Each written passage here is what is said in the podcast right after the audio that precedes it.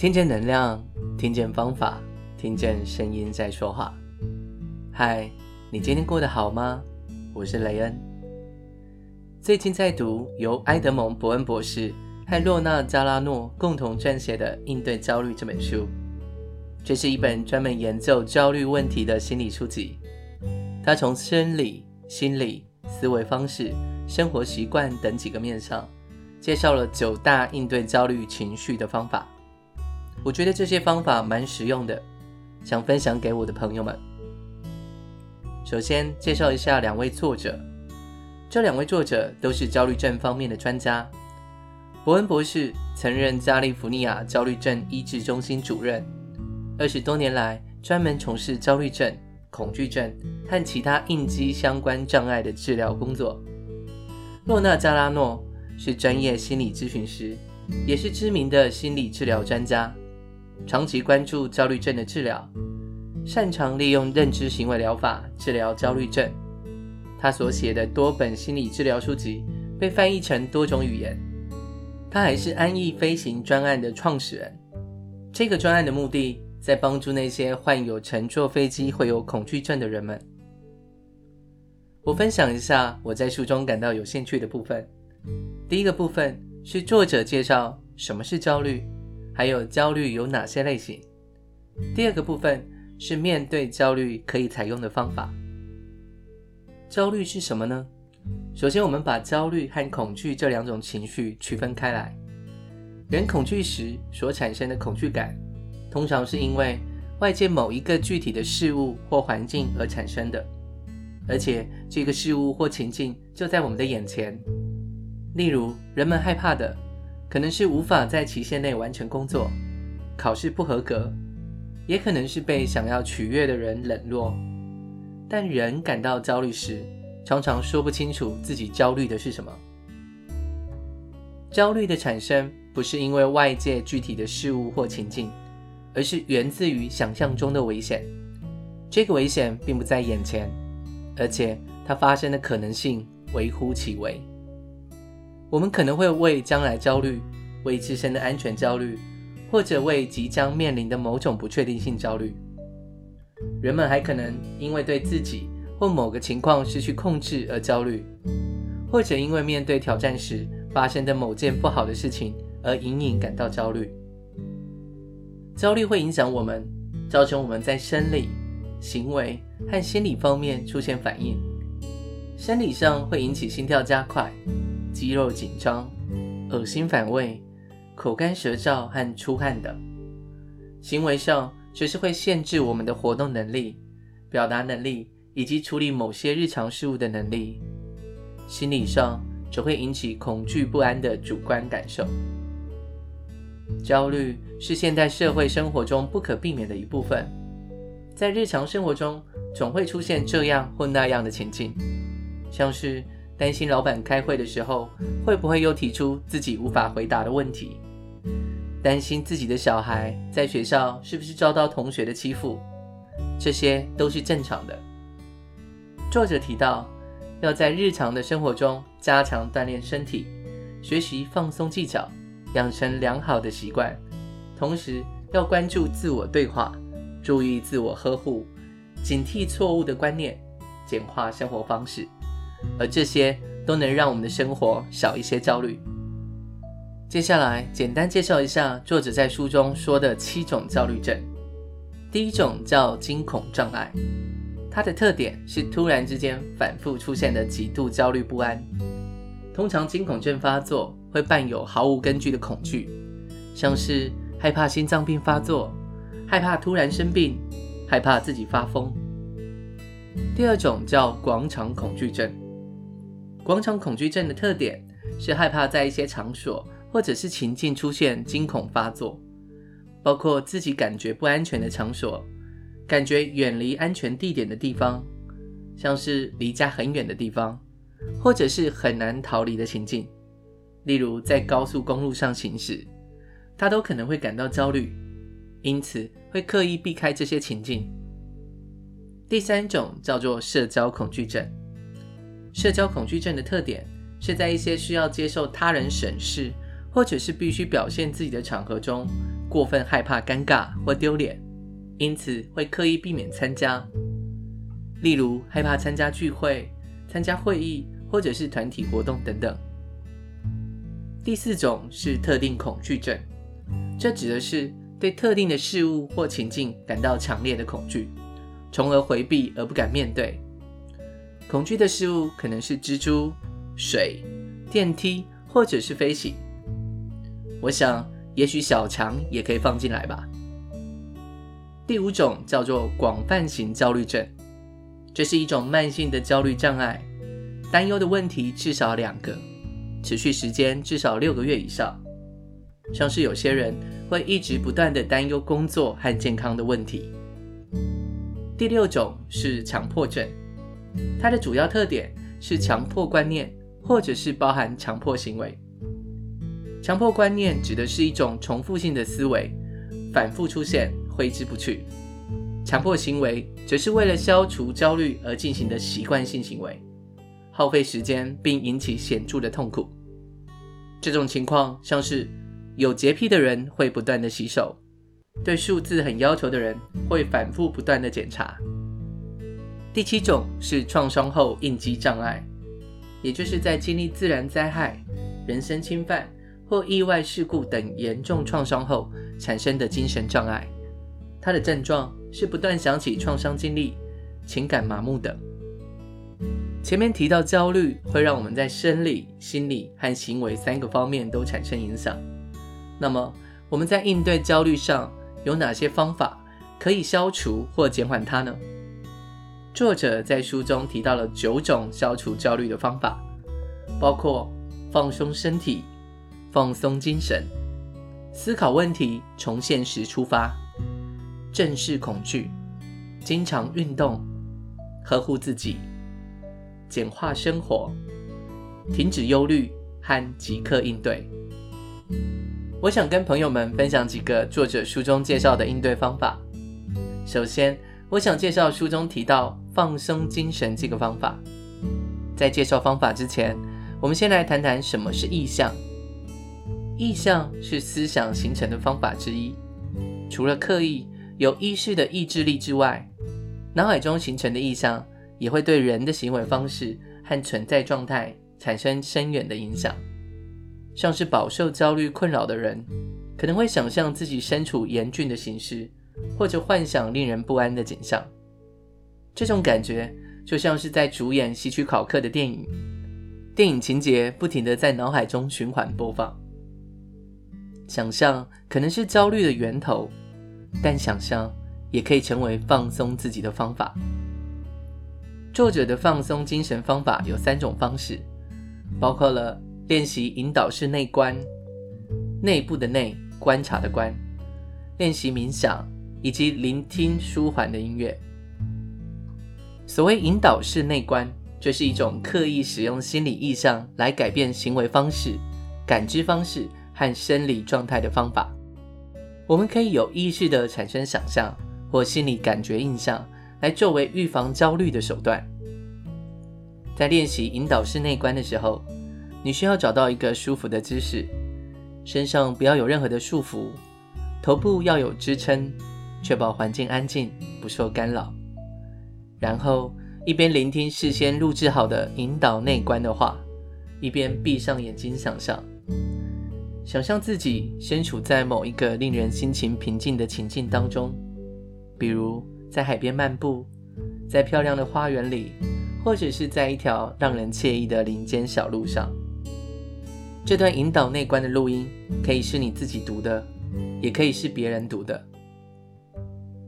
我这里做个示范，读一段书里面引导内观的词。如果你现在方便，可以找个舒服的姿势躺下或者坐着。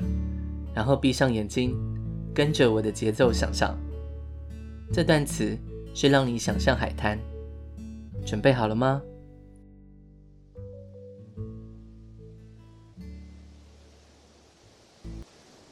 你走在一条长长的木栈道上，栈道的尽头是美丽宽阔的海滩。栈道上几乎空无一人，一直向视野可及的远处延伸。沙滩上的沙子又细又软，看起来几乎是白色的。你赤脚走上沙滩，脚趾缝间的细沙细细摩挲，漫步在美丽的海滩，感觉实在太美妙了。海浪拍打沙滩的声音，让你感到心情平静，好像可以忘记脑海中的一切。你看着潮涌潮退，潮水慢慢的涌来，一浪盖过一浪，然后再慢慢退去。大海是美丽的蓝色，看着这片蓝色，就让人感到放松。你望向远处的海面，视线触及最远处的海平线。感觉海平线沿着地球表面的弧度，微微的向下弯曲。在细细观察海面的时候，你看见距离海岸数英里的地方，一艘小小的帆船轻轻划过海面。眼前这些景象，让你释放自己，越来越放松。继续走在海滩上。你清晰的感受海边带着咸味的清新空气。你深深吸了一口气，呼气，感到神清气爽，更加放松了。头顶上有两只海鸥飞过，它们在风中翱翔的姿势是那么优美。你想象着。仿佛自己也可以自由飞翔。你沿着海滩漫步，感觉自己已经进入深度放松的状态。你感觉微风轻抚面颊，和煦的阳光照在脖子和肩膀上，温暖清澈的日光让你感觉更加放松。走在美丽的海滩上，你感觉分外满足。多么美好的一天啊！你看见前面有一张看起来非常舒适的沙滩椅，你慢慢走向沙滩椅，走到椅子旁边，坐下来，舒服地靠了下去，躺在舒服的沙滩椅上。你感觉更加放松，越来越放松。片刻之后，你闭上双眼，倾听着海浪拍打海岸的声音。一波波海浪涌来又退去，生生不息。海浪有节奏的拍打海滩的声音，让你陷入美好的安静平和。越陷越深，越陷越深。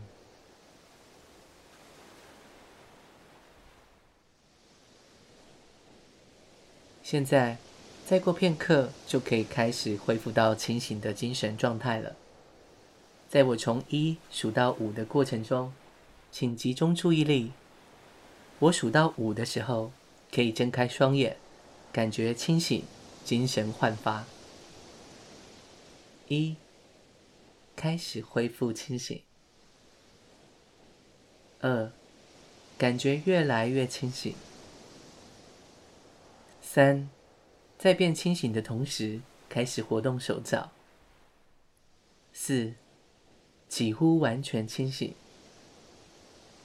五，睁开眼睛，感觉自己完全清醒，精神焕发。完成内观练习后，我们站起身来，四处走走，直到感觉彻底清醒，回到现实。在练习结束之后，至少十分钟再开车，或是做其他需要复杂协调性的活动。现在是不是觉得放松许多呢？在这本书里面还有写到其他的场景，比如在森林里的场景。如果有兴趣的话，可以找来练习看看。在练习引导式内观之外，我们还可以借由练习冥想来达到放松精神的效果。这个部分，朋友们可以找相关的资讯来研习。最后一个方式，则是听舒缓的音乐。音乐可以让我们进入内心深处，不受焦虑和担忧打扰的地方。舒缓的音乐可以让我们平静下来，不受日常生活的压力和问题的影响，也可以让我们摆脱消沉，精神振奋。不管是开车、工作还是放松的时候，音乐。都是让人释放焦虑和忧虑最有效、最经久不衰的方法。有时候，我们的焦虑是因为我们的内心自我对话不同所造成的。例如，在一个塞车的高速公路上，两个人坐在走走停停的汽车里，一个人觉得自己陷入了困境，于是跟自己说：“我受不了了，我得离开这里。我为什么要走这条路上下班呢？”这个人感受到的是焦虑、愤怒和沮丧。另一个人觉得这是一个机会，让他可以舒舒服服地坐一会，放松一下，听听音乐。于是他告诉自己，不如趁机放松一下，听听声音的一百个礼物 Podcast 最近又分享了什么吧。嗯，慢慢走吧。这个人感受到的是平静和接纳。在这个例子中，两个人所处的环境完全相同，但感受却截然不同。事实上，我们在某些情境下对自己说的话，在很大程度上决定了我们的情境和感受。通常我们在遇到事情时，很快很自然地说出一句话，这个过程非常的快速，以至于我们自己都没有察觉，因此以为是外界环境让我们产生这样的感受。但实际上，决定我们感受的，不是我们经历了什么，而是我们对所经历的事情的理解和看法。如果我们可以觉察到自己就是决定如何感受的主宰，那么就可以透过理解和练习来降低焦虑的产生。这边要谈的就是作者在书中提到应对焦虑的第三种方法：思考问题从现实出发。焦虑症患者特别容易陷入恐惧的自我对话，不假思索地反复对自己说一些像是“如果该怎么办？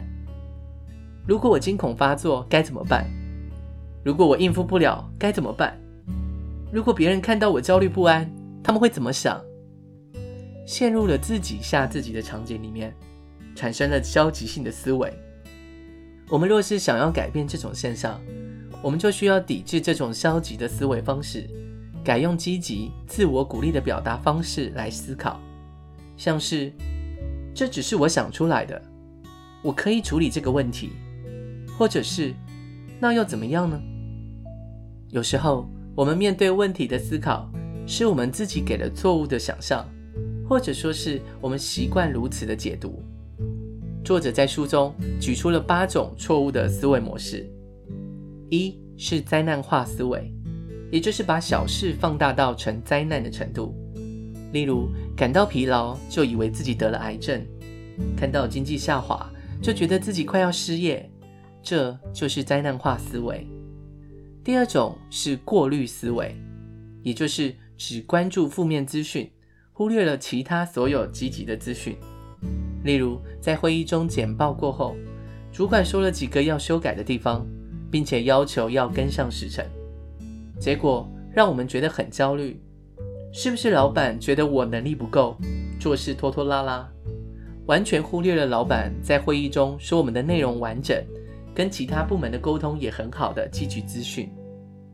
第三种是极化思维，就是非黑即白，非好即坏。如果不是十全十美，就是一无是处。第四种是过度泛化。仅凭一个证据或单一的事件就得出一般性的结论，夸大问题发生的频率，使用负面综合标签。例如，有一次在火车上晕车，就决定再也不坐火车。仅仅因为一次糟糕的经验，就认为每次身处类似的情境时，必然会重复相同的糟糕经历。这种人会习惯使用“总是”永远这样的词。第五种是看透他人心思，这种类型的人喜欢去猜测别人对自己的看法，别人什么都没说，但自己就是知道。例如，女孩子猜想男朋友的想法，然后对自己说：“他看出来我的妆花了，一定觉得我很丑，怎么办？”之后就会觉得焦虑。第六种是放大，这类思维就是夸大问题的严重性。放大所有不好的事情，让一些小的暗示变成尖刻的批评，小的挫折变成了绝望的理由，很容易会有注定失败、在劫难逃的悲观基调，容易导致焦虑。第七种是个人化，这类思维是觉得别人说的话、做的事都和自己有关，频繁地将自己和他人做比较，来证明谁更聪明、谁更有能力。认为自己的价值取决于自己是否足以媲美他人，这样的思维很容易让人产生焦虑，担心自己是否够好。第八种是应该陈述，这种思维是对于自己和他人的行为有一套严格的规则，违反规则的人会激怒自己，自己违反规则的时候则会感到内疚，像是我应该是完美的朋友、家长。老师、学生、配偶等等，我应该知道每一件事，我永远都不应该犯错。对自己的要求严苛，但实际上却很难达到，因此时常感到焦虑。面对以上这些思维，我们可以先辨别自己是否有这样固化的思维模式，然后试着去改变它。思考问题从现实出发，不夸大，不泛化。不走极端，不随意揣测别人的想法，像是过滤思维，只关注负面资讯。我们可以用刻意转移注意力的方式来解决。一个是关注解决方法，而不是问题的本身；另外一个是关注常关注问题的反面，像是有焦虑问题的人，多半是关注危险或不安全性。既然如此，那试着关注环境中代表舒适和安全性的那些事。极化思维，也就是非黑即白的想法。我们可以试着加入百分比的概念，像是百分之三十的我吓得要死，百分之七十的我还在坚持面对困难。面对过度泛化思维，也就是夸大，我们可以加入量化的概念，不要使用巨大的、极大的、大量的这类的词语。例如，如果我们发现自己想的是我们深陷巨额债务，我们可以换一种量化表述：我们负债一百万元。面对应该陈述，像是应该、只得、必须，这些都是类似的字词，我们可以用偏爱之类的词来替换它，像是你不是必须赢得这次比赛，或者看起来完美无缺。你只是更希望赢得这次比赛，或者更乐于看起来完美无缺。介绍了作者书中所说应对焦虑方法中的放松精神、思考问题从现实出发外，我还想跟大家分享作者提醒我们应对焦虑方法中的自我呵护是必须，不是奢求的观念。自我呵护是必须，不是奢求。自我呵护是必须，不是奢求。自我呵护是必须，不是奢求。你没听错，不是因为跳针，是因为很重要，所以要念三遍。自我呵护是指在日常生活中保留充足的睡眠、娱乐和空闲时间，也可以指调整每天的生活节奏，让自己拥有充足睡眠、娱乐跟空闲时间，花时间呵护自己。人们可以有精力、耐力、沉着冷静地去做事，去实现自己的目标，构建自己的人生。自我呵护还可以让人拥有更加冷静平和的心态，这对于缓解焦虑是非常重要的。作者列出几种简单的自我呵护活动，分享给朋友们做个参考。例如，阅读陶冶心灵的书籍，花时间获得感官享受，像是泡个热水澡。